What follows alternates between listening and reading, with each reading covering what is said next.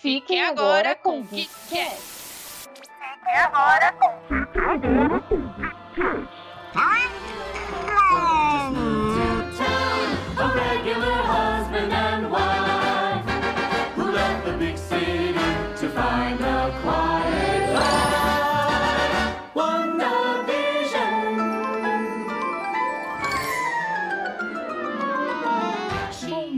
tarde, boa noite, queridos amigos ouvintes. Aqui quem fala é a Gabi. E o bom filho a casa torna, não é mesmo? Semana passada não estava presente devido a problemas técnicos né, que acontecem aqui no, no nosso querido computador, na nossa querida máquina. Porém, entretanto, todavia, estou aqui, estou empolgadíssima com o tema do programa de hoje, que já já vocês vão descobrir por quê. Porque é sensacional, eu chorei, eu amei, é perfeito. Marvel, eu te amo. E aí, amigos ouvintes, como é que vocês estão? Aqui é a Jaque, pra animar aqui também um pouco a semana de vocês. Minha semana foi bem bacana. Confesso que eu fiquei impressionada com o assunto que nós vamos falar hoje. No decorrer do programa eu explico por quê. Porque eu, diferente das meninas, não sou tão é, ligada, né, nas coisas do universo cinematográfico da Marvel e tal. Então, eu fiquei muito surpresa. Então, estou ansiosa também pro episódio de hoje. Uma comemoração hoje, eu estou fazendo seis meses de namoro com o Pedro. Então, parabéns para mim. Todo mês ele me dá um chocolate e o chocolate de hoje foi um Milka. Se vocês gostam de Milka, não comeram ainda, comam. É muito bom. Olá, queridos amigos ouvintes. Aqui quem vos fala é a Aline. Como vocês estão, meus queridões?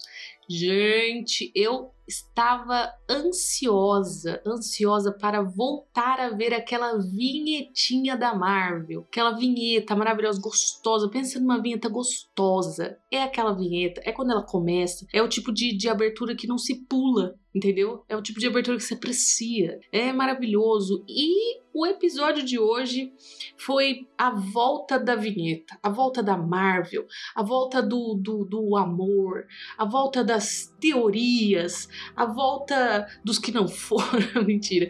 Mas assim, eu estou felizíssima porque finalmente vamos começar a falar desse podcast de Marvel. Afinal, todo ano de 2020 não tivemos nada. Não tivemos nada de Marvel, né? Ela adiou todos os, o seu, todo o seu cronograma, o seu calendário, que é tudo bonitinho, foi adiado. E infelizmente 2020 foi um ano terrível, né, de conteúdo e tudo mais, mas 2021 já teremos muitas coisas e começamos com essa série delicinha, esse nenê, esse primorzinho da Marvel que é WandaVision. E assim, gente, eu confesso que quando foi anunciada essa série, eu não esperava absolutamente nada, nada. Fora que para mim é um casal inusitado, mas é um casal que funciona, sabe? Então, eu, o que, que eu esperava? Eu não gosto de coisa romântica, começa por aí, né? Eu prefiro tiro, porrada e bomba, porém, ali funciona, ali casa. Eu não sei, o Visão, ele é. Eu não sei, o Visão é tão ideal, sabe?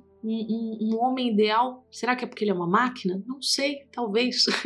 Mas é um, um romance, um, um casalzinho ali lindo, um casalzinho legal. Então eu esperava que fosse só isso. Eu confesso que eu não esperava nada além de romance, nada além de casal e nada assim. Então eu não me decepcionei com o que a série entregou. Pelo contrário, como eu esperava somente algo assim de romance e comédia, eu, eu acho que a série entregou além do que eu esperava. Eu não criei muitas expectativas até então. Depois que a série começou, aí veio aquele fogo do fã, sabe? Aquele fogo do fã para não falar outra coisa, que começou mil teorias. Meu Deus, eu tô vendo um, risco ali. Será que é o Mephisto? Nossa, tem uma barata ali. É o pesadelo? Tipo, mil teorias vieram à tona. Ah, eu, eu era da que queria muito que Magneto aparecesse no final. Ah, é, vai abrir o portal pros mutantes. Então, a gente talvez tenha teorizado demais, sabe? Os fãs. Mas mesmo assim eu não me decepcionei, porque normalmente eu curto essa parte das teorias, sabe? Eu gosto da Marvel por isso, porque ela deixa tudo em aberto e a gente consegue teorizar. Então, resumindo tudo isso, porque eu estou eufórica, afinal eu estou falando de Marvel, deixa aqui as minhas impressões. Vale a pena, assista. É, é um primorzinho essa série. Começa estranha, você não entende nada, principalmente se você não conhece esse romance doido entre entre uma mutante e um robô, um sintesoide. Vale a pena, vale a pena. Tem ação, tem suspense. É, é muito boa a série. Eu, eu vou dizer que minhas impressões são very good, very good. Porque eu não vou, senão eu vou dar spoiler da nota. e de vocês, meninas? Bom, as minhas impressões. A minha relação com a série foi assim. ah, eu lembro muito bem quando tava já tendo, né, os boatos. Não, sei se boatos é a palavra, mas que ia ter essa série aí da Wanda. E aí eu não, não sei nada, não manjo nada, sou a, a, a ignorante do meio aqui dessa amizade, três, três amigas. E aí eu ouvi muito bem as duas, a Gabi também, dizendo: Ah, não espero nada dessa série. A gente, eu lembro que. Eu lembro, nossa, verdade. Eu lembro que a gente estava discutindo a, a pauta, as próximas pautas pro podcast. E aí a Gabi, eu lembro que ela comentou assim: Ah, tem WandaVision. Aí todo mundo, é, é. Aí eu fiquei assim, ah. Se elas que gostam de Marvel, né, que sabem tudo do universo, não vão tão botando tanta fé, quem sou eu? Aí do nada, tipo, passou o quê? Acho que quatro semanas, e aí, pum, a internet estourou na minha cabeça. Tipo, ah, olha isso, olha esse episódio. Aí o, o meu cunhado começou a assistir, o Pedro começou a assistir, o meu melhor amigo Renato começou a assistir, as duas ficando empolgadas. E eu falei assim, gente, todo mundo à minha volta está assistindo, então quer dizer que a série realmente é muito boa. Então eu também vou começar a assistir. Realmente, foi muito surpreendente. Tipo, três, três primeiros episódios realmente é muito, tipo, chato. Você assiste assim, você fica, meu, que droga é essa? Visão fazendo mágica com o coelho, mas ok.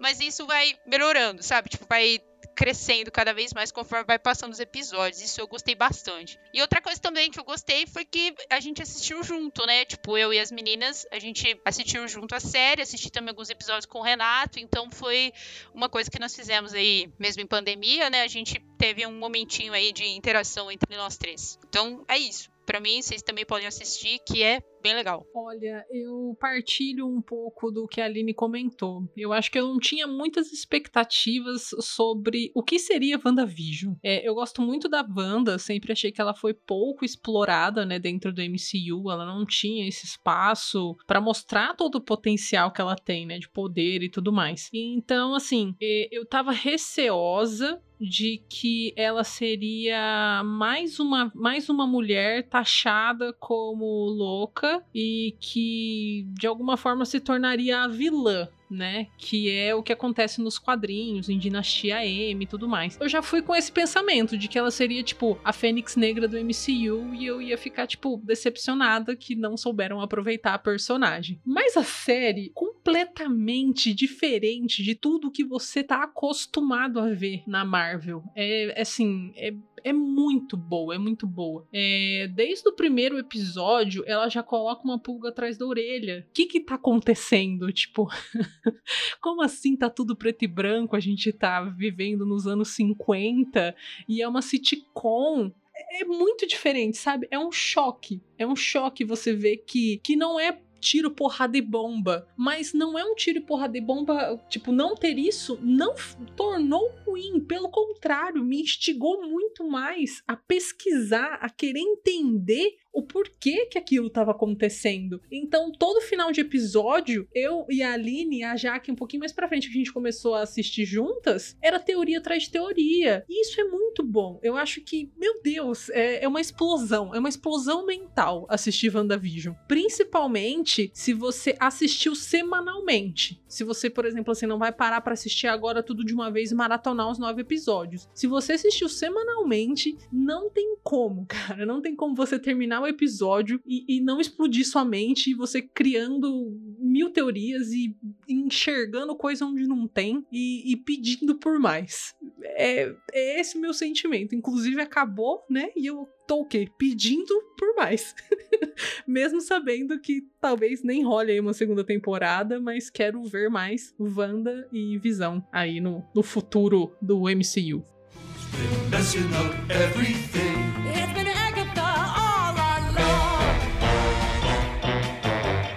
Bom, para vocês se situarem e a gente começar realmente a falar um pouco mais é, adentro do que é WandaVision, eu vou falar para vocês a sinopse, mais ou menos, do que rola, né? É, WandaVision se passa depois dos acontecimentos de Vingadores Ultimato, e aí a gente começa a acompanhar a vida da Wanda e do Visão é, vivendo num subúrbio. Eles decidem que eles vão se casar, que eles vão morar num subúrbio, que eles vão ter uma casa e que eles vão viver uma vida normal. Porém, entretanto, todavia, a gente logo percebe que não tá tudo tão bem assim. E é aí que é a grande, a grande sacada. A gente não sabe o que está errado e a gente começa a acompanhar a evolução da história ao longo desses nove episódios, como se a gente estivesse assistindo uma sitcom. Cada episódio é uma referência a uma grande sitcom do, dos Estados Unidos, né? Que fez, fez muito sucesso nos Estados Unidos e também fora. A gente percebe que com o tempo passando e as coisas evoluindo, que a Wanda e o Visão vão perdendo o controle total da situação. E aí fica o grande questionamento: caralhos está acontecendo nesta série?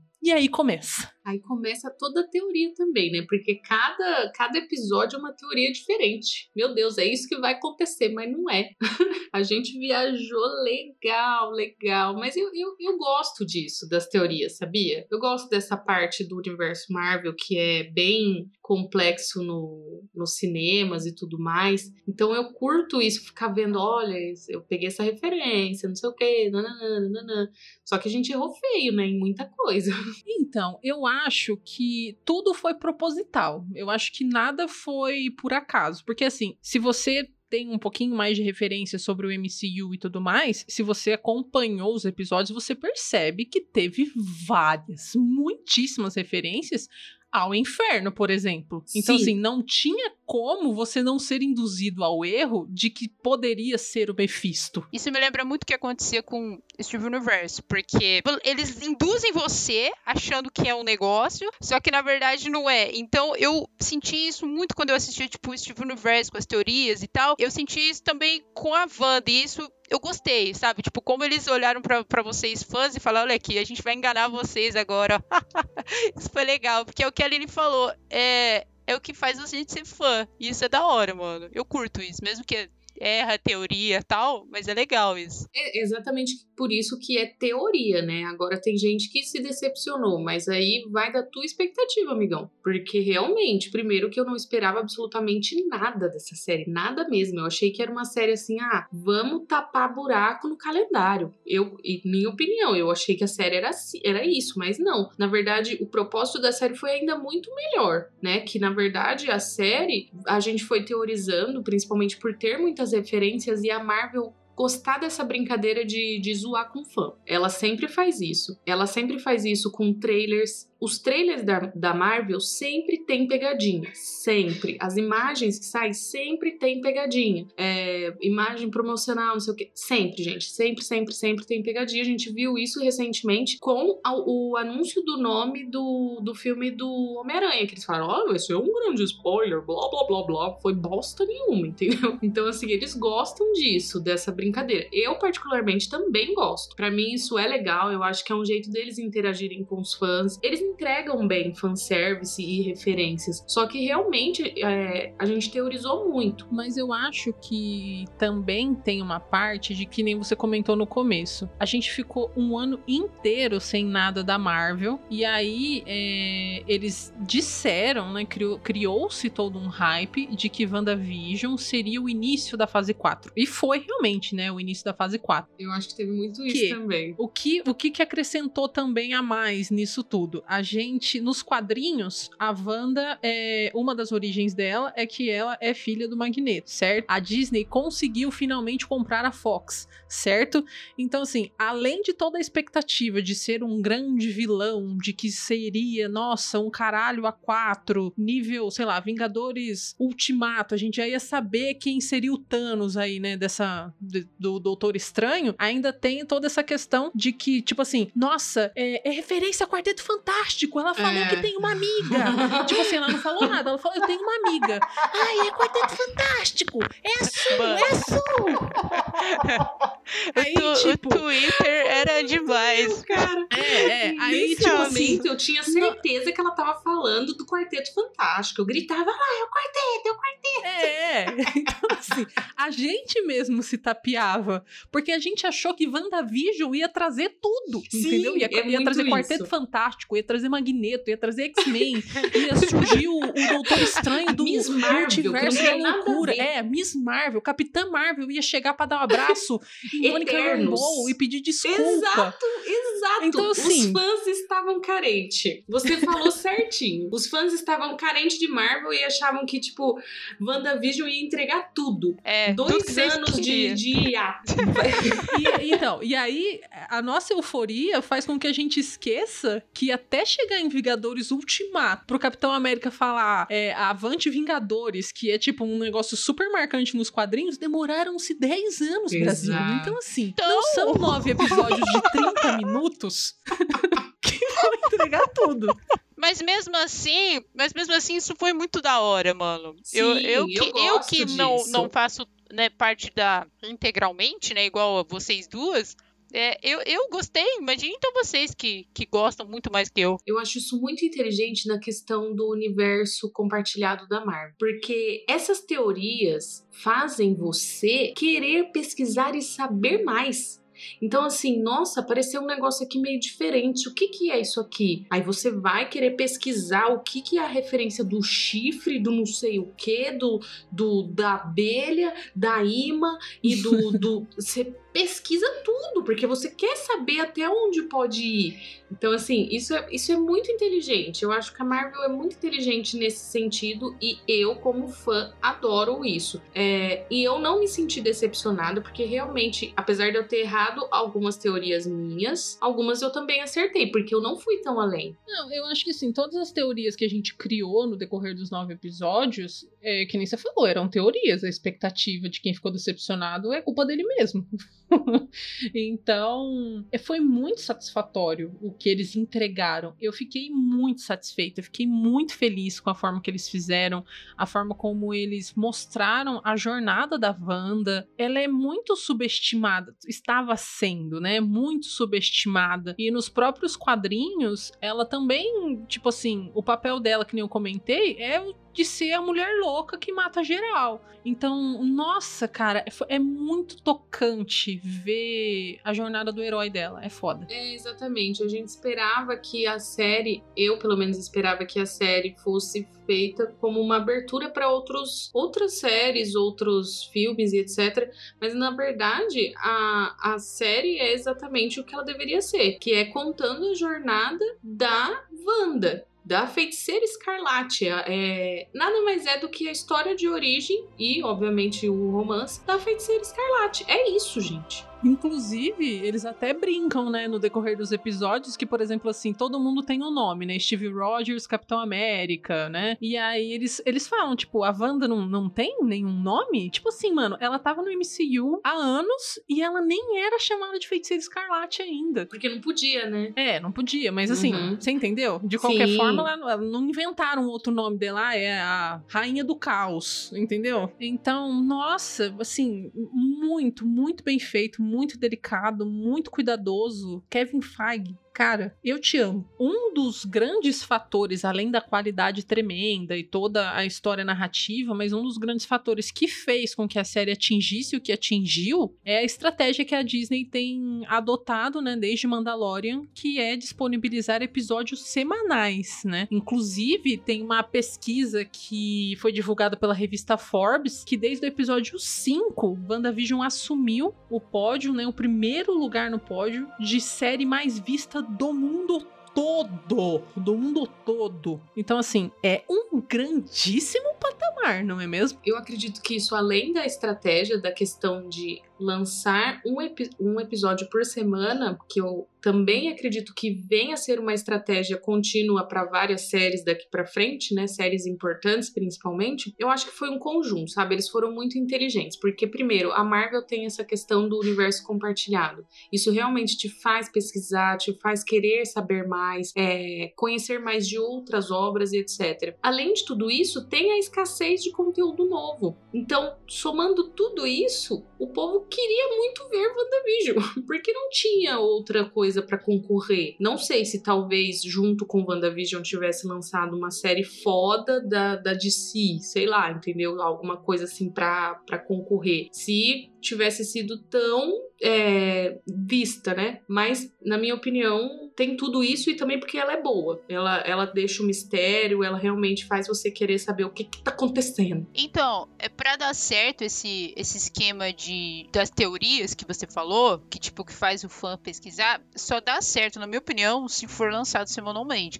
Porque se for, tipo, passar em um, um atrás do outro, você assiste um atrás do outro, pessoas que têm tempo maratona, e não, pra que, que ela vai entre um episódio e outro entrar na internet e falar oh, o que que essa mosca significa, entendeu? É só dar certo esse negócio das teorias que nem você falou, com, se for eh, de tempo em tempo que lança, né? Eu gostei muito disso, porque eu teria maratonado. É, então. E aí, outra coisa que eu acho que a estratégia de episódios semanais supre é que, por exemplo, assim, você vai ter um hype muito grande, por exemplo, sei lá, na primeira semana, segunda semana, mas a partir da terceira já é um declínio, porque aí já tem 1500 spoilers. Então, assim, às vezes as pessoas já sabem o que vai acontecer, então não vai mais assistir. E quem tinha que assistir já assistiu. Então vai ser esquecida. Que nem, por exemplo, é, vou dar um exemplo que eu até coloquei no, no, no, no nosso top 3 lá do, do programa, que é Bom Dia Verônica. Deu aquele boom, mas deu duas semanas. Quem assistiu, assistiu. Quem não assistiu já sabia que era boa, tá bom, ok, já era, passou.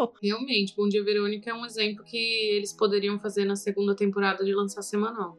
Sim. Bom, eu, eu achei a estratégia acertadíssima, inclusive eu até gostaria que a Netflix copiasse a estratégia, porque, por exemplo, Stranger Things eu maratono e aí eu tenho que ficar cinco anos esperando a, a próxima temporada e eu fico emputecida comigo mesmo. Essa série é uma que precisa ser semanalmente, porque realmente eu vou engolir. É, então assim, gosto, adoro, achei inteligente, continue e estou aqui gravando e já pensando que sexta-feira que vem eu não tenho um episódio novo de WandaVision e eu só vou ter Marvel de volta com algo inédito e já dentro da fase 4 na outra semana com o Falcão e Soldado Invernal.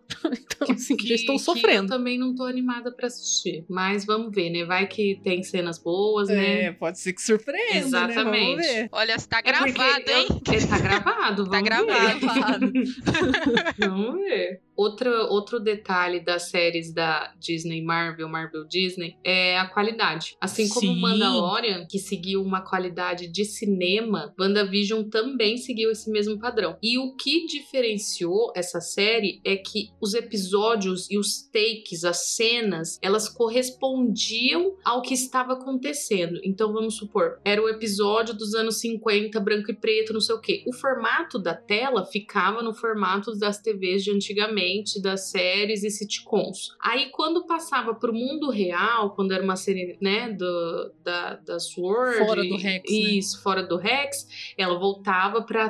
pra pro formato de cinema, qualidade, cor e, e tudo mais. A questão da colorização foi genial, enquadramento era diferenciado em todas as a, em A todos os própria- momentos, né? A própria aura vermelha que tinha em volta dos personagens, olha o Sim, cuidado teve que os um caras tiveram. episódio, foi o, acho que foi o episódio antes do Halloween, não sei, ou foi do Halloween, um desses, que, que tinha uma aura vermelha, que era tipo o RGB da TV da época, sabe? Eram detalhes assim muito, muito bons. Então, cara, se você se decepcionou com a série, um problema seu, meu anjo. Eu queria muito falar das aberturas, porque eu achei, meu Deus, gente, coisa linda, que coisa linda. Cada um dos episódios, não todos, né? Os mais, os mais do começo, né? Depois que a treta realmente começou a acontecer e o negócio desenrolar, acho que não teve mais abertura. Mas era um cuidado, cada, cada episódio tinha uma abertura com uma referência também de alguma sitcom que já rolou ali nos anos 50, 60, 90, 80. E era muito fofo, muito fofo, muito bem feito. E eu até falando um pouquinho de volta aí nas teorias, na primeira abertura, eu acho, ou na segunda, eu assisti uma live do Érico Borgo. Ele tava fazendo lives semanais pra explicar e teorizar sobre WandaVision. E aí ele pegou muita referência, tipo, na- na- nas próprias aberturas, inclusive um cartaz que era referência à, à Agatha, a Agatha Harkness, né, que mais pra frente a gente descobre que é a Agnes. Então, tipo, mano, mano, sim, sensacional. Então, assim, eu vou só lembrar algumas teorias que surgiram durante a. durante os episódios, né? Surgiu teorias de que era o Mephisto, mas deixando claro também que isso ficou em aberto, tá? Não, não disseram que não era. Não disseram que não tinha dedos é, deles por trás. É, surgiu teoria de que era o Mephisto. A gente procurava Mephisto em qualquer lugar. Ai, é o Mephisto. Vi um chifre, é o Mephisto. Vi uma barata, é o Mephisto. Virou até meme, é o Mephisto. Porque realmente tudo era o Mephisto. Que era o pesadelo que tava controlando ela. É, que mais? Que a, a Agnes era a Agatha, mas na verdade ela era, só que ela ficou meio que subentendida como uma vilã ali, mas eu ainda acho que não, que ela não é vilã, totalmente vilã, né? É, inclusive, a gente precisa parar pra falar sobre Agatha no final, porque senão a gente vai rasgar elogio aqui pra ela e né, vai acabar o episódio só verdade. de elogio pra ela. É, outra teoria que surgiu: Wanda está sendo controlada. Wanda. Mano, milhões de teorias, tanto que cada teaser que a Marvel soltava, ela, ela dava uma pegadinha, aquela cena que a que ela tá com a joia da mente, eles não colocaram, obviamente, o reflexo da feiticeira escarlate no olho dela. Então, nossa, ali eu já pensei, não, porque ela está sendo, ela está sendo manipulada, ela não sabe o que está acontecendo. É, surgiu teorias de que ela abriria o mundo dos mutantes, porque na HQ, na verdade, ela mata os mutantes, então surgiu essa teoria de que ela abriria a, ao mundo para os mutantes. Surgiu a teoria de que ela abriria o mundo também para os inumanos. Então, assim, foram 300 teorias, mas a teoria, a teoria que mais fudeu com a mente das pessoas foi a participação do irmão dela, do Pietro, porque desde sempre a gente já sabia que ele, ia, ele tinha uma participação e ele é o Pietro, o mesmo ator da dos X-Men antigo. Então assim, o que, que todo mundo pensou? Ah, vai ter relação com os X-Men. Possível que não tenha. Gente, em que momento que esse homem vai entrar? Então, assim, a partir do momento que a gente soube que o Ivan Peter, Peters ia fazer parte do elenco, nossa, todo mundo achou que é isso, né? Tanto que na cena que ele aparece, eu chorei horrores.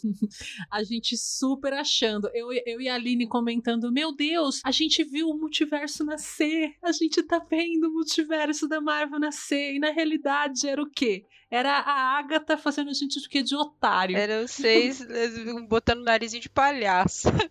É. Porque junto com, com o que aconteceu com esse fietro, que a própria Agatha brinca com isso, né? Foi meio que um tiro no pé. Eu acho que não, mas muitos dizem que sim, porque o pessoal esperou muito, né? Então, o que, que o pessoal esperou? Ah, ela abriu o multiverso. Afinal, a gente achou que abriu o multiverso. Eu também achei que tinha aberto o multiverso ali. Eu achei, eu confesso que eu achei que ela tinha sim aberto o multiverso. E também teve a entrevista do Paul Bettany, que puta que me pariu, meu anjo. É, é- nessa eu caí linda. Que ele falou que no, no último episódio ia ter uma participação especial de um ator incrível da Marvel, que ia ser nível a aparição do Luke em Mandalorian. Nível a aparição do Luke. Puta que pariu, eu já achei que era o Magneto. Não, gente, vamos combinar. Essa eu caí linda. Aí o. Ai, gente, desculpa, eu ia até xingar ele. Mas não, na verdade era ele mesmo. Esse aí é um nível do ego, assim, Não, isso, ultrapassado. isso foi muito tiro no pé. Na boa. É, não, é realmente, essa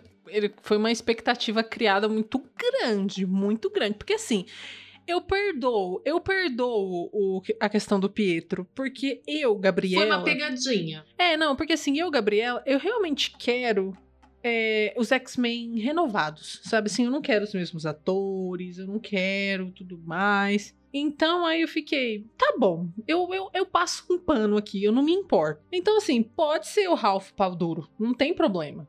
Tá tudo certo, pode ser o cara. Mas assim, beleza. Agora, esse aí do Paul Bettany, eu fiquei pistola com o cara, porque. Porque primeiro que ele nem é tão importante assim. Ele não é o Robert Downey Jr. pra fazer uma piada dessa. O Robert Downey Jr., a gente entende. O Chris Evans, a gente entende. Mas Não, porque, você. assim, até se fosse criando um hype pra ser o Doutor Estranho, eu Sim, ainda eu ia ficar sim. decepcionada, porém ia aceitar. Agora, não teve nem o Doutor Estranho, Brasil. Se fosse o Doutor Estranho numa cena foda, aí a gente ia falar, é realmente. Mas assim, não, era o Paul Bettany enfrentando o Paul Bettany, porque segundo ele, ele mesmo nunca tinha contracenado com ele mesmo. Essa foi a ele contracenando com ele mesmo? Ai, que cara maldito. É, Ali, você tá certa. Tô puta agora também. Eu achei que ele tinha só falado assim, tipo, falado e não aconteceu. Que não era nenhum ator. Olha que maldição! Maldito! É, e comentando um negocinho do Evan Peters, é, eu vi que o ator que é o, realmente o da- do MCU, que é o Aaron Taylor Johnson, que eles cotaram ele pra participar sim, que ele voltaria de alguma forma, né? Até porque, né? Vamos combinar, né? Era a Agnes, ela podia fazer uma pedra, virar ele, foda-se. Mas que não deu certo por, por conta de con- convergência de agência do ator. Porque era pra ser ele, não era pra ser o Evan Peters. E aí eles deram um carinho nos fãs, iludindo eles, e depois ele só Não, foi, Ralph, né? foi engraçado, foi engraçado. Se fosse o Aaron Taylor Johnson, é, eu acho que não teria um peso cômico a cena. Ela teria um peso emocional muito mais forte no, no- o fato dela rever ele de novo. E, e, cara, teria sido muito cruel da parte da Agatha. Então, mas mesmo assim, mesmo a gente tendo a ideia de que ela era vilã, de alguma forma, eu ainda achei que era tipo assim, a Agnes, que até então a gente não sabia que era a Agatha, mais alguém. É, Entendeu? eu tipo, ah, ela está tentando liberar alguém do de uma realidade paralela e ela tá instigando a Wanda a usar o poder. Quem que eu achei. Não que eu achei, mas assim, os meus. O Renato, né? O pessoal achou. Eles falaram que o Ralph, ele era o, o tal do. Como que é o nome do. do esse moço aí? Mephisto. E ela tava, tipo, trabalhando pra ele, assim, sabe? Tipo, como uma subordinadinha, assim. E eu falei, é, talvez seja aceitável. Essa foi mesmo. minha teoria desde o começo, de que a Agatha estava tentando trazer alguém de volta ou alguém à vida, vendo se a se ela tinha esse poder todo, né, Pra trazer a vida. Então essa foi minha teoria desde o começo. Mas mesmo a gente não tendo acertado, eu achei que foi muito assertivo. Ó, ficou até ruim de né, entender a frase. Mas eu achei que foi muito assertivo a forma como a Marvel fez, porque é, se a gente for parar pra pensar, a gente tava querendo ver é, já alguma coisa muito sólida para o filme do Doutor Estranho. Só que a gente esquece, ou esqueceu naquele momento, de que na realidade o foco era a Wanda, Sim, né? a gente completamente, ai, pensou em tudo, mas esqueceu da Wanda. Exato. Então, assim, o fato da, da Agatha ser realmente a vilã, o fato da Agatha ser uma feiticeira, o fato da Agatha é, fazer com que a Wanda revivesse todos aqueles momentos para entender a magnitude do poder dela e para entender que realmente ela é capaz de fazer, é, é, é muito inteligente, porque se você parar para pensar, desde a Era de Ultron, a gente não sabe realmente qual é a magnitude do poder da, da Wanda dentro do MCU. A gente viu que ela podia matar o Thanos, mas a gente viu ela sendo interrompida também e depois disso nada mais foi falado.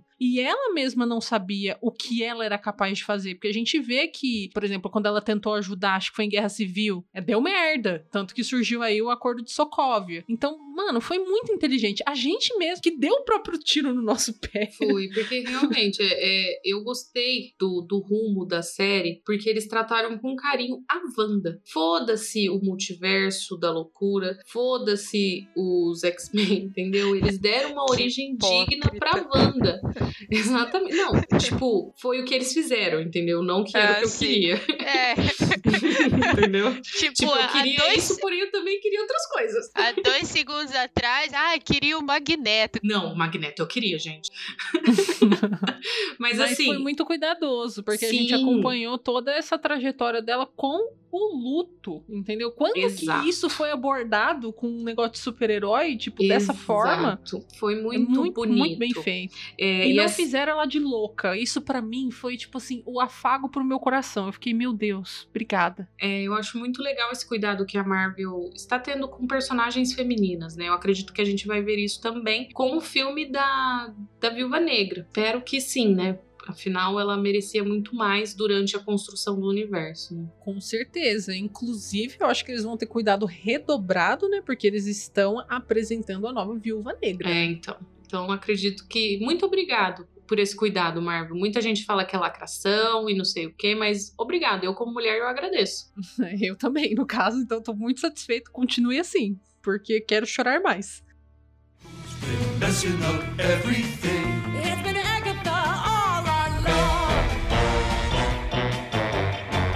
Olha, um dos pontos que eu gostaria muito de destacar nesta conversa maravilhosa que estamos tendo é, são algumas atuações e alguns personagens. É, primeiro, assim, eu não tenho como eu não falar do que foi a grandeza de atuação da Elizabeth Olsen em WandaVision. Porque é, se você ainda não assistiu a série, ou se você assistiu, acho que você vai concordar comigo. É nítido ver como a atuação fez toda a diferença nos momentos onde não estava acontecendo algo muito grandioso. Porque era assim, a gente tava vivendo uma sitcom, então era algo engraçado, então ela tava rindo. E aí passava, tipo, um milésimo de segundo e a cena queria passar pra você aquela estranheza de, de que algo tava errado, e ela conseguia mudar, assim, drasticamente a forma como ela tava atuando pra passar aquela coisa estranha pra você. E aí você ficava, mano, que que é isso? Caralho! E assim, era não foi um episódio, não foi um momento, é a série toda, a série toda. No geral, o elenco em si é muito bom, até os personagens secundários. Sim, e Mas a a gente Elizabeth viu que Olsen- é justamente o que, que a gente disse. Nos, nos filmes ela não foi muito bem explorada, porque afinal são muitos heróis pra você ficar contando história, né? Então a gente não consegue ver tanto o talento dessa atriz como a gente viu na série. Ela é muito, muito boa quando é comédia, muito boa. Inclusive lembra, tem algumas séries, algumas referências às séries das irmãs dela, né? Então tem várias referências, ela é muito boa. Ela é muito, muito boa quando é drama, que a gente sente a dor da, daquela pessoa. Ela foi muito boa sendo mãe. É, então, assim, ela atuou muito, muito bem em todas as partes, sabe? Inclusive, virou meme as cenas de luta, né? Porque ela se enverga completamente ali, né? Ela barra dublê, com certeza também tem dublê. Mas assim, é uma elasticidade que, benza a Deus. Falando em meme, ela grávida virou a nossa grávida de Taubaté, porque a roupinha tava igual. Nossa, muito bem, meu Bia. Não, é demais, demais, demais. O Paul Bettany, eu tenho um ranço dele, né? Do ator em si, né? Não do, do personagem, mas eu tenho um ranço do Paul Bettany. Mas ele também tava muito bem. É, ele como visão. É que o visão é, é algo é algo um pouco mais introspectivo, né? Vamos colocar assim, porque ele. Ele é mais centrado, mais calmo, né? Quando eu, ele está. eu adoro ele de visão, visão. com suéter. Gente, visão de suéter pra mim é o ideal de homem. Nossa, é muito perfeito. Mas ele funcionou muito bem como comédia. Ficou muito, muito bom. Sim, sim. E não era algo que eu estava esperando. Inclusive, quando eu ria das cenas dele, eu pensava, gente, eu tô rindo do Paul Bettany. Por que eu tô É. fazendo isso? Eu não gosto dele, senhor. Me Por Deus? perdoa. Aí eu tinha que parar e falar, não, realmente, você é um bom ator. Desculpa. Aqui, pra quem não sabe, a gente tá falando desse ranço porque ele tem conversas dele com o Johnny Depp, daquela situação toda com a. Então tem tudo, toda aquela situação da esposa dele com a Amber Heard, que fez a Mera. Então, não tem como você não ter ranço de um homem que dá risada de outro, que fala e que incentiva o outro a bater na esposa e faz esse tipo de piada. Então, por isso o ranço, gente. Não é do personagem, não é nada. Sem falar que ele enganou todo mundo com, com a frase aí do. Vou, vou- vocês vão se surpreender no último episódio aqui. Não se faz isso. Inclusive, a, a cena dos dois visão é, lutando, entre aspas, né? Foi sensacional. Eu tinha que Foi comentar isso, boa. porque, Sim. tipo, eles falando uns negócios mó nada a ver, né? Tipo, de de Teseu, madeira e memória. E você fica assim, eu fico, meu Deus, as duas estão lá Não, mas fez lutando. muito sentido pra mim aquilo. Fez, mas foi engraçado, porque eles estavam conversando super, né? Tipo, como filósofo, sei lá. Sim, tava trocando soco do nada. "Ah, vamos tomar um chá. É muito bom porque, tipo assim, é, o visão é o quê, mano? É inteligência, né? Sim. Então, nada mais justo do que você resolver uma treta no argumento. É muito bom, mano. Foi E muito dentro de uma engraçado. biblioteca, diga-se de passagem. O fundo já era uma biblioteca. Não, fez todo sentido. Eles, eles são dois seres inteligentes, não tem por que trocar soco. Tem, entendeu? É ali, só troca soco se for pra defender. O Visão só, todas as lutas foi pra defender e ele ainda não usou todo o poder dele nenhuma das lutas. Então, é, para mim, foi genial. Teve gente comparando com o Save Marta, que inclusive Gui defende arduamente o Save Marta, dizendo que o navio de Teseu é o próximo Save Marta. É, outros dois atores e duas atuações, dois personagens que eu amei, amei, amei, foi a Darcy e o Jimmy Woo. Porque assim, a Darcy, eu achei que ela tinha sido muito cagada em Thor. É. Ela era, era ela um alívio cômico, mas era só Aparecia isso, entendeu? muito pouco.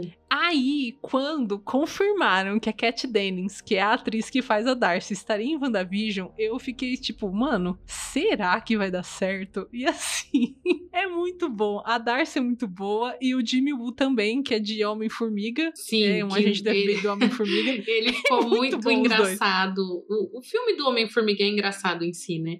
Então, esse personagem foi, tipo, é duas participaçõezinhas e o povo gostou. Tanto que ele É o voltou. novo Coulson, né? Exato, o novo calço. Marcou presença, marcou presença. Ela é muito boa. E os dois juntos ficou muito perfeito. E ainda, além de tudo, casou muito, porque eles fizeram parte do núcleo da, da Photon, né? Que é a Monica Rambeau também, que é uma atriz que, gente, é a cara, a cara da menininha de Capitã Marvel. Se você não assistiu Capitã Marvel, vai assistir, vai ver a comparação. é a Gente, mesma é coisa. Até o perfeito, sorriso, a bochecha é perfeito. igual. Eu assisti recentemente Capitã Marvel de novo. E, cara, é a mesma vibe. É a mesma vibe da menininha, sabe? Eles conseguiram colocar isso muito perfeito. É, é- a personagem é perfeita. Eu amei a Mônica Rambeau. Eu amo a Mônica Rambeau. Eu quero ela em todas as séries, eu nem que seja passando lá no fundo, entendeu? Eu quero o funko dela porque ela é maravilhosa. Eu amei, amei, amei, zero defeitos na minha opinião. E a minha opinião que importa é isso. E falando um pouco da Mônica, uma das teorias aí depois do final, né, da, da cena pós-créditos que a gente tem, é de que além de estar em Capitã Marvel 2, ela também vai estar na série Invasões Secretas, Não, né? Porque o Fury, estar em invasão secreta. o Fury chamou ela, o Fury enquadrou ela, tipo, sobe pro espaço, minha filha. E a vai mesmo, risadinha não fica dela casa no não. final, não tem como não lembrar da personagem pequena. É igualzinha, tipo, quando ela dá aquela risadinha e a personagem ficava o tempo inteiro falando que queria ir pro espaço, que ia construir uma nave, que não sei o que. Cara, é muito perfeito, não tem como não amar. Eu vi, nossa, eu vi uns nerds chato reclamando da personagem, falando que a origem dela foi, foi ruim, mas assim, momento nenhum na série diz que aquela é a origem dos poderes dela. Em momento nenhum. Então, assim, o que, que eu entendi? Ela já tinha adquirido alguns poderes, ou pelo menos já tinha começado os poderes. Aquilo ali só aflorou e ela usou dos poderes em alguns momentos. Não é que surgiu ali o poder dela. Então, É, até porque se tivesse surgido ali, todo mundo que entrou no Rex tinha que ter tido poder. Exato. Porque é isso que eu pensei. Eu falei, ué, mas então quer dizer que agora todo mundo vai, vai ter poder Exato. aqui dentro? Todo e, mundo vai ser, e sei ela lá, ficaria surpresa. Ela não ficou surpresa em momento algum. Ela não ficou tipo, ó, agora eu posso passar pelo Rex de boinha. Ó, É. agora eu posso Não, tanto voar. que quando acontece a cena, né, que ela decide que ela precisa entrar no Rex de novo porque ela quer ajudar a Wanda, ela olha pra trás e fala: "Gente, eu consigo passar". E ela foi. E Então, do tipo, jeito ela que ela sabia que ela falou, conseguia passar. deu a impressão que o próprio Jimmy sabia. Ela olhou pra ele, tipo, no sentido assim de eu aguento o tranco. Tipo, você tá ligado que eu aguento o tranco. Entendeu? Foi, foi, foi esse o diálogo é, no âmbago deles. É, Na real outra não foi, mas outro era porém, aquilo. por exemplo, assim, ela, ela usou pouquíssimos poderes dela, pouquíssimos, certo? Então, como que o Fury já ia saber que ela precisa ir pro espaço se a única coisa, assim, tipo, ela fez coisas relevantes, mas assim, perto do que o- a Wanda causou, por exemplo, não foi nada. Ela parou uma bala e passou o Rex. Minha Foi isso que ela opinião. fez. É, no começo fala que ela tá de castigo porque ela aprontou alguma coisa no espaço. Então, assim, deve ter acontecido alguma coisa nesse momento aí, porque ela falou, quando eles fizeram o, o exame, o raio-x, ela falou: Eu fiz isso a vida inteira. Então, ela já sabia, não é que nasceu ali. Pode ser que tenha misturado alguns poderes, porque o poder dela às vezes é azul, às vezes é amarelo. Então, assim, é, pode ser que tenha, de alguma forma, ela tenha absorvido alguma coisa da joia da mente, alguma coisa assim. Mas não que ali foi a origem do poder dela. E o que, que eu entendi naquela cena que pra mim é maravilhosa, naquela cena que ela entra no Rex, deu a entender que ela não queria usar os poderes dela. Talvez por ranço, talvez porque ela tava brava com a capitã. E, e os diálogos ali é tipo, ah, você é, você é muito forte, você é não sei o quê. E, e o Fury fala, né? Tem uma partezinha que ele fala: ah, você consegue pro espaço se você brilhar igual a sua tia Carol. Então, assim, eu acho que ela não queria usar os poderes dela porque ela tá com alguma birra da capitã, entendeu? Tipo, ela não queria usar. É, é esse, é isso que eu entendi. Ela não queria usar, talvez, pra não mostrar que ela tinha poder. Porque ninguém, mano, ela, a bala atravessou o corpo dela e ninguém ficou surpreso. Exatamente. Então, assim, o povo já sabia que ela era fóton e. Talvez né, não sabia da amplitude, talvez ela esteja no começo, não sei. Mas ali ficou nítido pra mim que não era a origem. Então, se você está reclamando, achando que "Ai, é muito clichê a origem, blá blá blá, reveja. Nossa senhora, e a mãe dela também era maravilhosa. Inclusive, reassistam Capitã Marvel, gente. De verdade. Eu reassisti já é a terceira vez, inclusive. Quanto mais você assiste, mais você entende que esse filme foi injustiçado. Ele não é muito bem construído, mas ele tem coisas muito boas. Inclusive, a mãe da Mônica, que é a Maria Rambeau, maravilhosa. É uma personagem que ela parece muito pouco, mas é que ela tem uma força, uma força que não é à toa que ela foi a, a que inventou, né, no caso construiu, a Sword no MCU, né? E assim, meus amores, tirando Mônica, que é um meu amorzinho também, temos assim amores indescritíveis que nasceram nessa série, que são quem? Gêmeos. Gente, os gêmeos, pelo amor de Deus, não, não, não dá. Entendeu? O Billy e o Tommy, eu não, eu não imaginei que eu fosse me apaixonar tanto por esses personagens. De verdade, eu não Ah, eu conhecia. imaginei. Eu imaginei também. Eu imaginei. E pelo Faísca também. Não, mas você imagina. É porque assim, eu já sabia que teria os gêmeos. Antes de ver os atores, né? Eu digo assim, antes de ver os atores eu não imaginei. Mas, cara, os atores, tanto os pequenininhos, né, de 5 anos, quanto os de 10. Mas assim, os de 10 anos, meu Deus É um do carisma céu. fora do, do, do sério, fora do comum. E eles são muito Nossa, bons, eles muito são muito, bons. tipo, vibe Tom Holland. Eu amo o meu personagem. E é isso que é legal. E entre eles, a gente tem um, um, um ator, na verdade, que ele já é meio famoso de alguns outros filmes, que é o Julian, que faz o Billy, que é o Icano. E meu Deus, gente. Que carisma dessa pessoinha. Carisma, cara, e, e, e a atuação dele, dá pra ver que ele tá tão feliz fazendo aquilo que, tipo, que ele realmente sente os poderes, sabe? Cara, é, é muito eu se tivesse fazendo, sabe? É maravilhoso.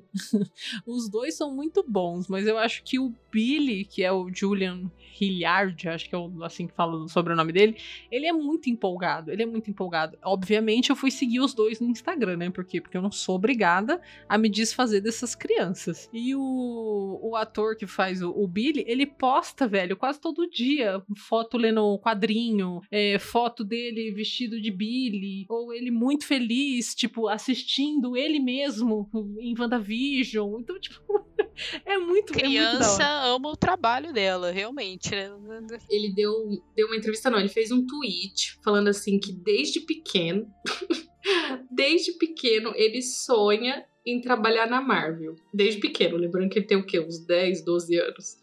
Aí ele falando que ele tá muito, muito feliz, aí ele trocou a, a capa do Twitter pra capa do personagem dele, do Icano, com o namorado dele, que é o Hulk. Então, lembrando que assim, é, isso é tão maravilhoso que, tipo, é um personagem que é justamente aquela HQ que deu problema no Rio de Janeiro, que mandaram é, tampar a capa porque eram dois homens se beijando, que é esses, são esses dois personagens, né? E o menininho, tipo, é uma criança absurdamente evoluída que botou a capa dos dois, velho. Tipo, eu amo meu personagem, foda-se, entendeu? Foda-se vocês. E é tão fofo isso, mano. Ai, que coisa linda essa criança. Gente, inclusive, eu queria destacar aqui pra vocês uma das cenas que eu me acabei de chorar nesse último episódio. Na realidade, eu chorei ele inteiro, mas a cena em questão é depois que a Wanda descobre, né, que ela tá fazendo mal ali, né, que ela finalmente entende que ela é feiticeira escarlate, que ela precisa destruir aquele domo que ela construiu. Então, automaticamente aquilo é, é uma forma que ela entende que ela precisa dar adeus para a família que ela criou, para os filhos que ela criou, pro amor da vida dela, para poder começar a se redimir, né? E uma das cenas que eu chorei horrores é quando ela abraça os dois no quarto e ela vira e fala assim: "Muito obrigado por terem me escolhido como mãe de vocês". Nossa, morri. Nossa. Só morri, só. Que isso? Que que é Não, isso? quando eu perdi. Primeiro, eu achei que eles iam continuar vivos. Não que talvez eles não estejam. Mano, não- quando eu soube que, eles, que os meus gêmeos não iam continuar vivos, eu, eu já sofri ali. Na cena, então, meu Deus do céu. E sabe o que, que eu, eu pensei aqui? Eu, talvez você concorde comigo. Nessa cena, eles conseguiram passar a emoção da cena do filme da Mulher Maravilha se despedindo do Steve Trevor, que eles não conseguiram fazer no filme. Porque é a Sim. mesma relação. Sim, com certeza. E não eu- conseguiram. a cena é, é muito bonita, né? O- Todos, assim. É porque, assim, é ali que a gente percebe que a Wanda notou que ela precisa se sacrificar pra conseguir ser a heroína que ninguém espera que ela seja, porque a, a Agatha a todo momento fala pra ela, tipo, mano, você, você é uma bomba relógio, né? Você vai matar todo mundo. A feiticeira escarlate não pode existir. Porra, nossa, Ela é abriu muito mão de emocionante. tudo pra ser É hero- muito heroína. emocionante. É- nossa, É é, verdade. É justamente o que o filme da Mulher Maravilha tentou passar. E não conseguiu. E não né? conseguiu, de tipo, a gente, gente entendeu, muito. É. Mas o que a, a Marvel fez com isso, com essa parte aí, meu Como Deus você- é céu, pra gente. vocês verem como a questão da narrativa é importante, né? É muito cuidado. Inclusive, hoje, antes da gente gravar o programa, eu tava vendo de novo, né, uma live do Borgo, e que ele comenta que uma das coisas que ninguém está entendendo e que ninguém comentou e deu ênfase é que agora a Wanda é mãe. E que o que é ser mãe? É você ter esse ins- instinto protetor com o maior, com o maior propósito, que é o seu filho, né? No caso ali, o instinto protetor dela é o mundo, né? Porque ela entende que o poder dela pode acabar com o mundo, né? Então É, ela. ela trocou a felicidade dela pra proteger pessoas que ela não conhece. Exato! Você tem noção da força dessa mulher, mano? Não, eu ali não o que ela Rex fez. nunca mais. Eu tenho dois É, filhos, meu marido. Eu construí um Rex num, num cômodo pra manter meus filhos vivos. Ela podia ter feito assim, mano, um poderzinho do tamanho de uma faísca. Exato, levava Pô, junto a assim, série inteira. É, não, não, a série inteira, se ela tivesse feito um poderzinho do tamanho de uma faísca, eu já ia achar ela a, a heroína mais poderosa do mundo pelo sacrifício que ela fez ali como mulher. Porque não existe. Não, mas sobre essa cena, sabe o que eu achei que ia acontecer? Que ela tava reprimindo, né? O poder, a barreira tava vindo. Ela olhando na janela, né? Viu o, o filho dormindo. Eu achei que ela ia, tipo, reprimir até a casa, sabe? Tipo, e aí eh, os filhos iam ficar dentro da casa, vivos ali dentro.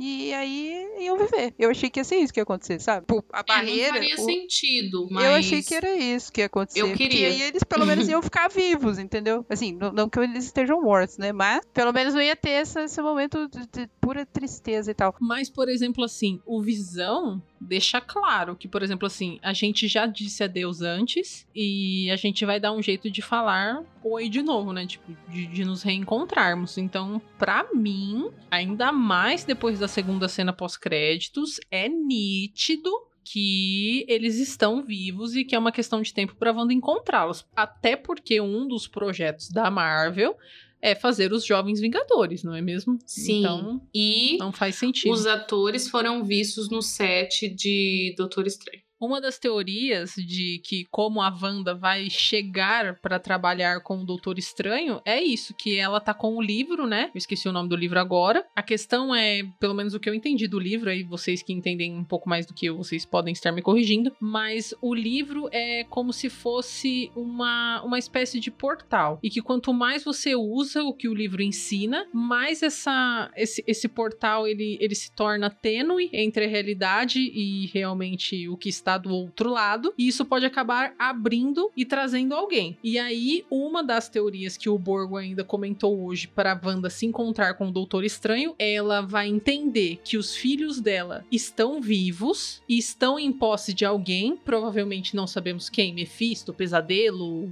sei lá, Dormammu, pode ser qualquer um, que ela vai se juntar com ele pra isso, porque o Doutor Estranho vai ver que essa pessoa está quase chegando na nossa dimensão e a Wanda vai até ele falar assim: "Eu quero entrar nessa dimensão pra trazer os meus filhos". E aí vai ser o embate, os dois vão trabalhar junto pra impedir que aquela entidade, coisa X, venha pra cá e ela vai atrás dos filhos. E sinto muito porque realmente ela tem que ir buscar essas crianças, meu não, anjo. pelo amor de Deus, Não mas, tem- mas- mas não se ela não for, eu possibilidade. cancelo a Wanda. Se ela não foi, eu vou. Vão atrás das crianças. Exatamente.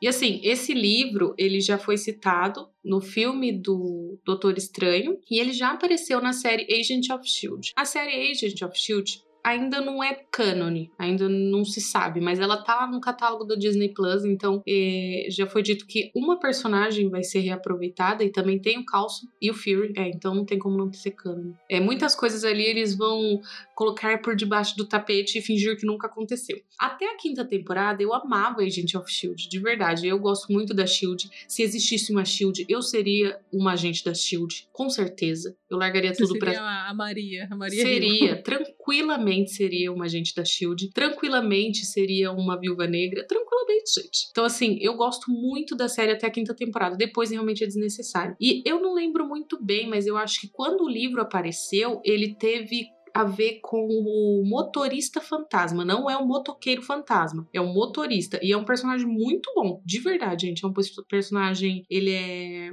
latino e é o mesmo esquema do motoqueiro fantasma e tudo mais, então assim envolve muita coisa, envolve também os vampiros, né, Gabi? É, Sim, então assim, esse livro ele é muito poderoso, basicamente, resumindo. a questão dos vampiros é que ele que dá a origem dos vampiros, o que é um gancho tremendo para o filme do Blade, não é mesmo, Brasil? E esse livro ele já esteve em posse de muita gente. Então, a série, ela não falou como a gente esperava de outros universos e, e tudo mais, mas ela deixou tudo muito escancarado. Muito escancarado. O próprio nome do Doutor Estranho 2, Multiverso da Loucura, Sim. É, é ali. Mas assim, é, é- é- voltando ao que a gente comentou no começo, foram expectativas demais criadas por nós, porque claramente não é a Wanda, né, que não era na série WandaVision que a Sim. gente veria o negócio nascendo, tudo. Foi um negócio, tipo, eu plantei a sementinha. É igual, você, quer comer alface, e você quer plantar o alface, você vai plantar semente. Aí vai nascer o broto, e aí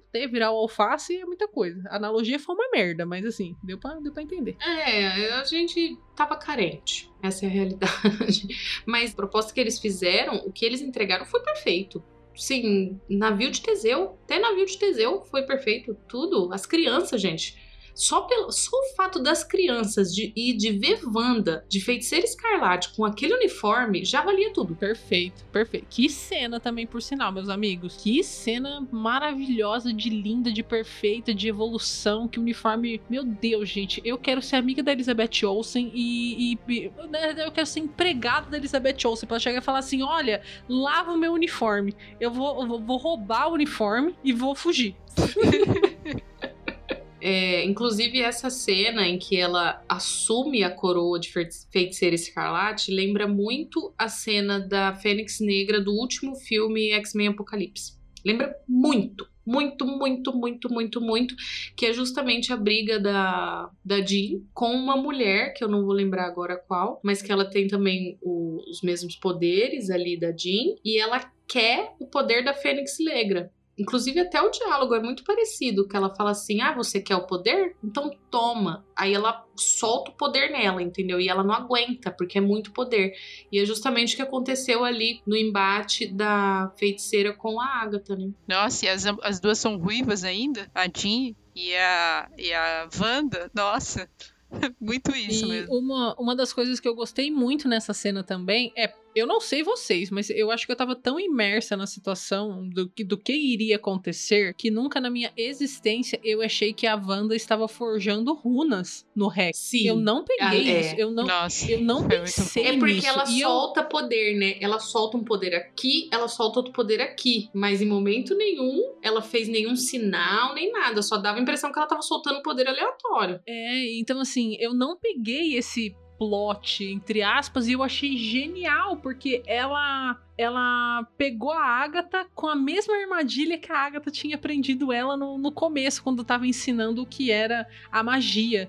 E ela aprendeu muito rápido, que só prova também como o poder da feiticeira escarlate é fudido, é fudido. Não, e ali pra mim nasceu feiticeira mesmo, sabe? Até então ela era uma menina muito deprimida, com toda razão, tá? Deixando claro aqui que menina sofreu desde criança, não teve um minuto de paz, igualzinho o Magneto, possível pai dela, que também é um revoltado, e a gente entende os motivos daquele homem. Mas ela conseguiu superar. E eu acho que esse foi o desfecho assim que mais me encantou, porque assim, ela passou, ela conseguiu superar tudo que ela foi. Gente, ela só passou desgraça, só desgraça. E ela abriu mão de tudo do Rex que ela poderia estar ali tranquilamente. Não mexe no meu Rex. Mas ela E ninguém ia conseguir mexer, porque, né?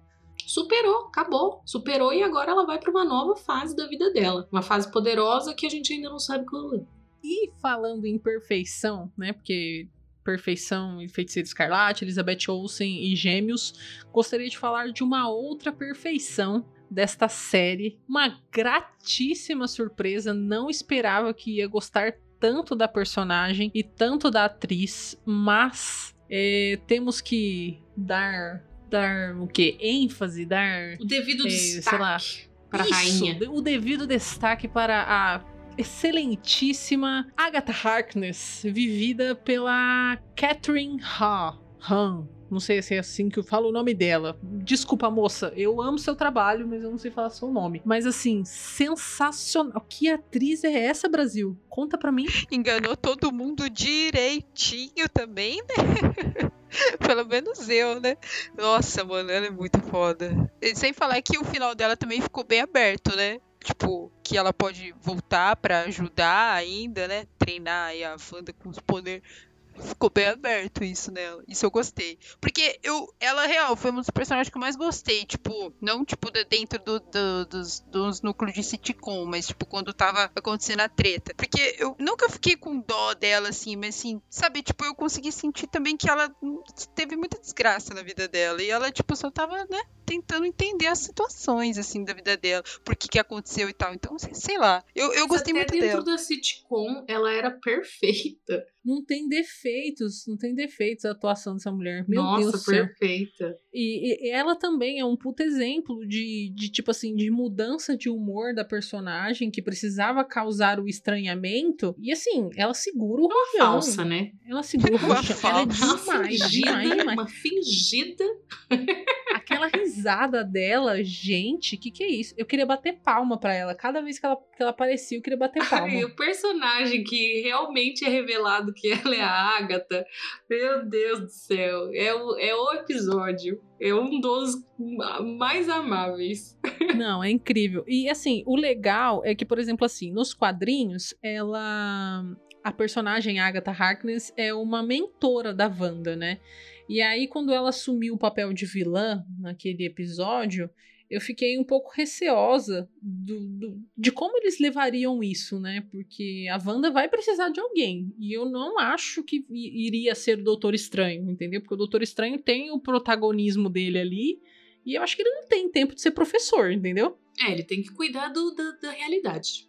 Exatamente. Então eu fiquei tipo, mano, ainda fiquei receosa. Falei assim, cara, eles vão deixar a Wanda fazer muita merda pra ela aprender, será? E aí, quando ela mesmo antes né, do, de todo o desfecho do último episódio, ela leva a Wanda de, de tempos em tempos para entender quem a Wanda é, de onde veio o poder, qual a magnitude desse poder. Ali eu já enxerguei, tipo, olha, mano, ela tá fazendo Tô te ensinando. o papel dela, exatamente. E aí no final, quando a Wanda né, vira o feitiço contra o feiticeiro, literalmente ali com as runas, e ela suga o poder da, da Agatha, e ela fala, a Agatha fala tipo assim, mano, você vai precisar de ajuda, você não vai conseguir controlar isso daí, você não sabe o que, que você liberou. E ela vai e fala assim, eu vou, eu vou deixar você viver o papel que você escolheu, que é o da vizinha enxerida, quando eu precisar de você, eu vou te encontrar. Pra mim ali foi o ápice, porque eu falei assim, mano, é isso, é isso, vão colocar ela como mentora da Wanda. Por favor. E eu achei muito bom, eu achei muito bom. É achei igual muito Loki, bem né? acertado. Tipo, o Loki, ele é um vilão, ele é um vilão, só que o personagem, o ator, é tão carismático que ele morreu e foi ressuscitado 35 vezes, porque o Loki é maravilhoso, gente. Exato. O Loki, é o, o Loki é melhor que o Thor. Que, quero ver alguém, tô dizendo no, no, no MCU, né? Porque, gente, o Loki, não é à toa que ele ganhou uma série. Ele é maravilhoso. Essa série eu tô muito ansiosa pra ver, inclusive. É isso, sabe? Essa atriz, ela é incrível, a personagem é incrível, o cuidado que a Marvel também teve na adaptação dos quadrinhos pro MCU foi, foi maravilhoso. Eu tô muito ansiosa pra ver o que vai rolar.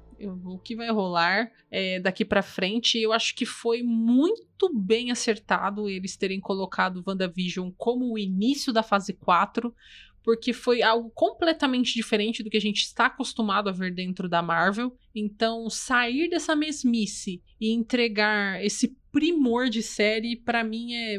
Sim, não, não Isso tem. que você falou, sair da mesmice, porque realmente a série é diferente de tudo. O formato é muito diferente, é um formato, não sei explicar, mas foi muito bem feito. Deu pra perceber que foi feito com muito carinho, muito carinho. Então, assim, um carinho com a personagem, um carinho com a história, um carinho com as referências, um carinho com os próprios fãs, apesar de ter umas pegadinhas, né? Mas assim, cara, eu eu gosto muito da Marvel por isso, porque ela, ela faz os bagulho pensando no fã. Então, parabéns e obrigada.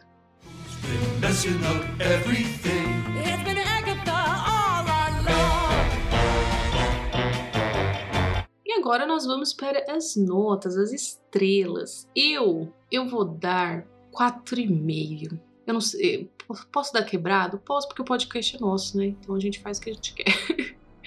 Mas eu vou dar 4,5 porque assim, eu não acho que seja uma obra-prima, obviamente. Eu acho que foi inovador em vários sentidos, sabe? Além de, de ser de ter sido muito boa, eu acredito que foi inovadora. Inovadora no formato, inovadora dentro do MCU, porque foi a primeira. Então ela merece 4,5 e também pelo carinho que foi feita essa série. É muito detalhe, muito bonita. Criou muitas expectativas, porque afinal as próximas séries têm que ter a mesma qualidade. Sinto muito, se vira Marvel, se vira Disney e entregue sempre qualidades maravilhosas. Então, por ser a primeira, eu vou dar 4,5. A minha nota vai ser, acho que quatro estrelas também, porque eu também não considero a melhor série da minha vida até hoje, mas realmente é uma série bem gostosa de assistir. Os episódios também são razoavelmente curtos, né? Então, tipo, é meia hora, 40 minutos. Então, por exemplo, agora que tem todos, você consegue maratonar tudo. Então, eu gostei muito do, do formato de ser esse negócio de sitcom e de cada episódio ser de uma época diferente. Começa nos branco e preto e vai indo até os de hoje, e aí da metade pro final começa a treta mesmo acontecer. Eu, eu senti, eu me senti assim abraçada pelo, pelo pessoal assim que, que gosta, porque eu sempre fui meio assim, ah,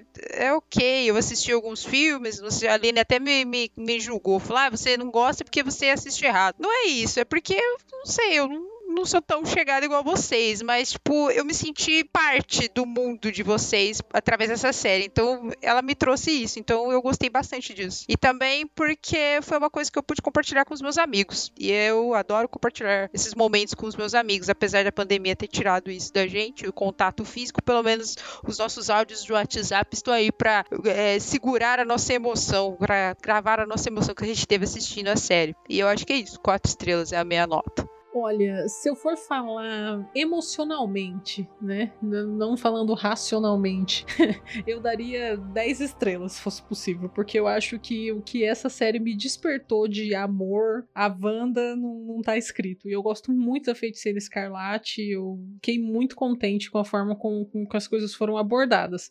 Mas falando racionalmente, eu também vou dar quatro estrelas e meia.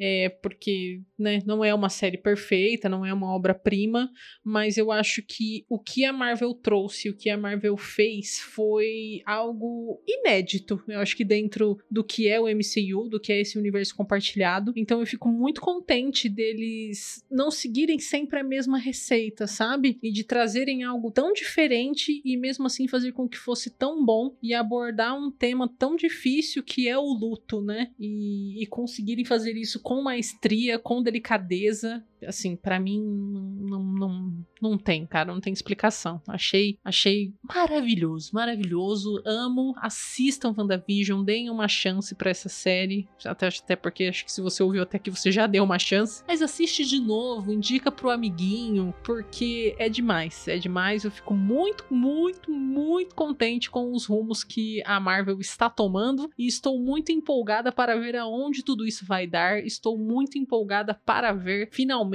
Wanda Maximoff sendo enaltecida como ela merece e se tornando a heroína mais poderosa da Terra, já que a Capitã Marvel é a heroína mais poderosa do espaço, né? Então, estou estou contente.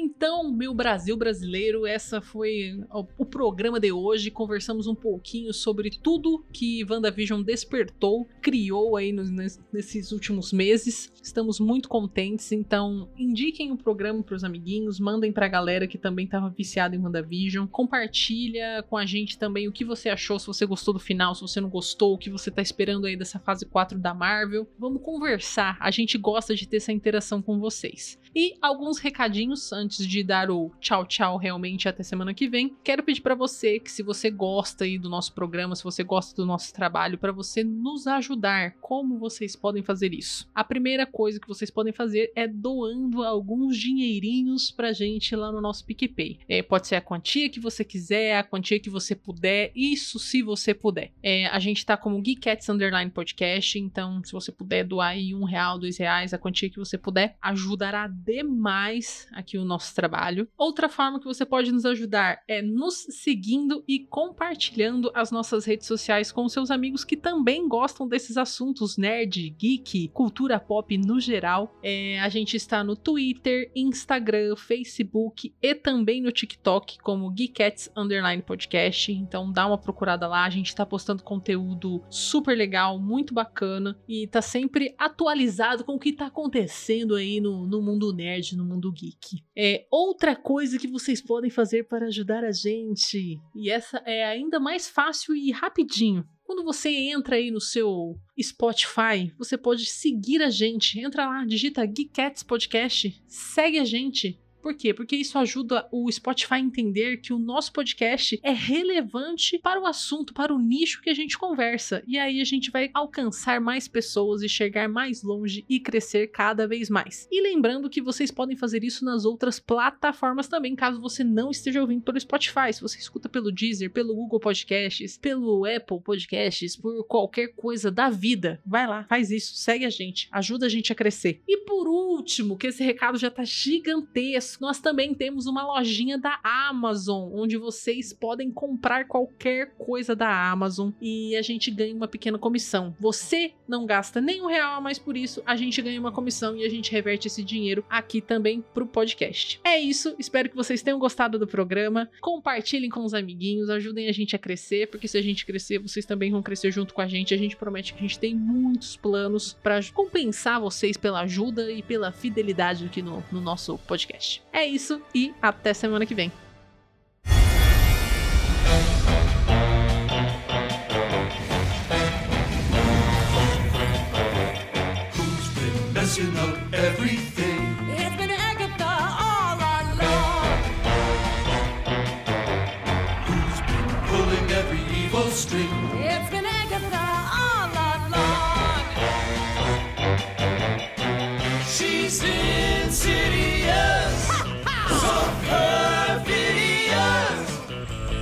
haven't even noticed, and the pity is. The pity is.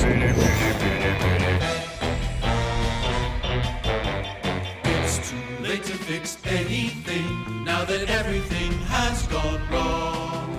Thanks to Agatha, naughty Agatha. It's been Agatha all along. And I killed Sparky too.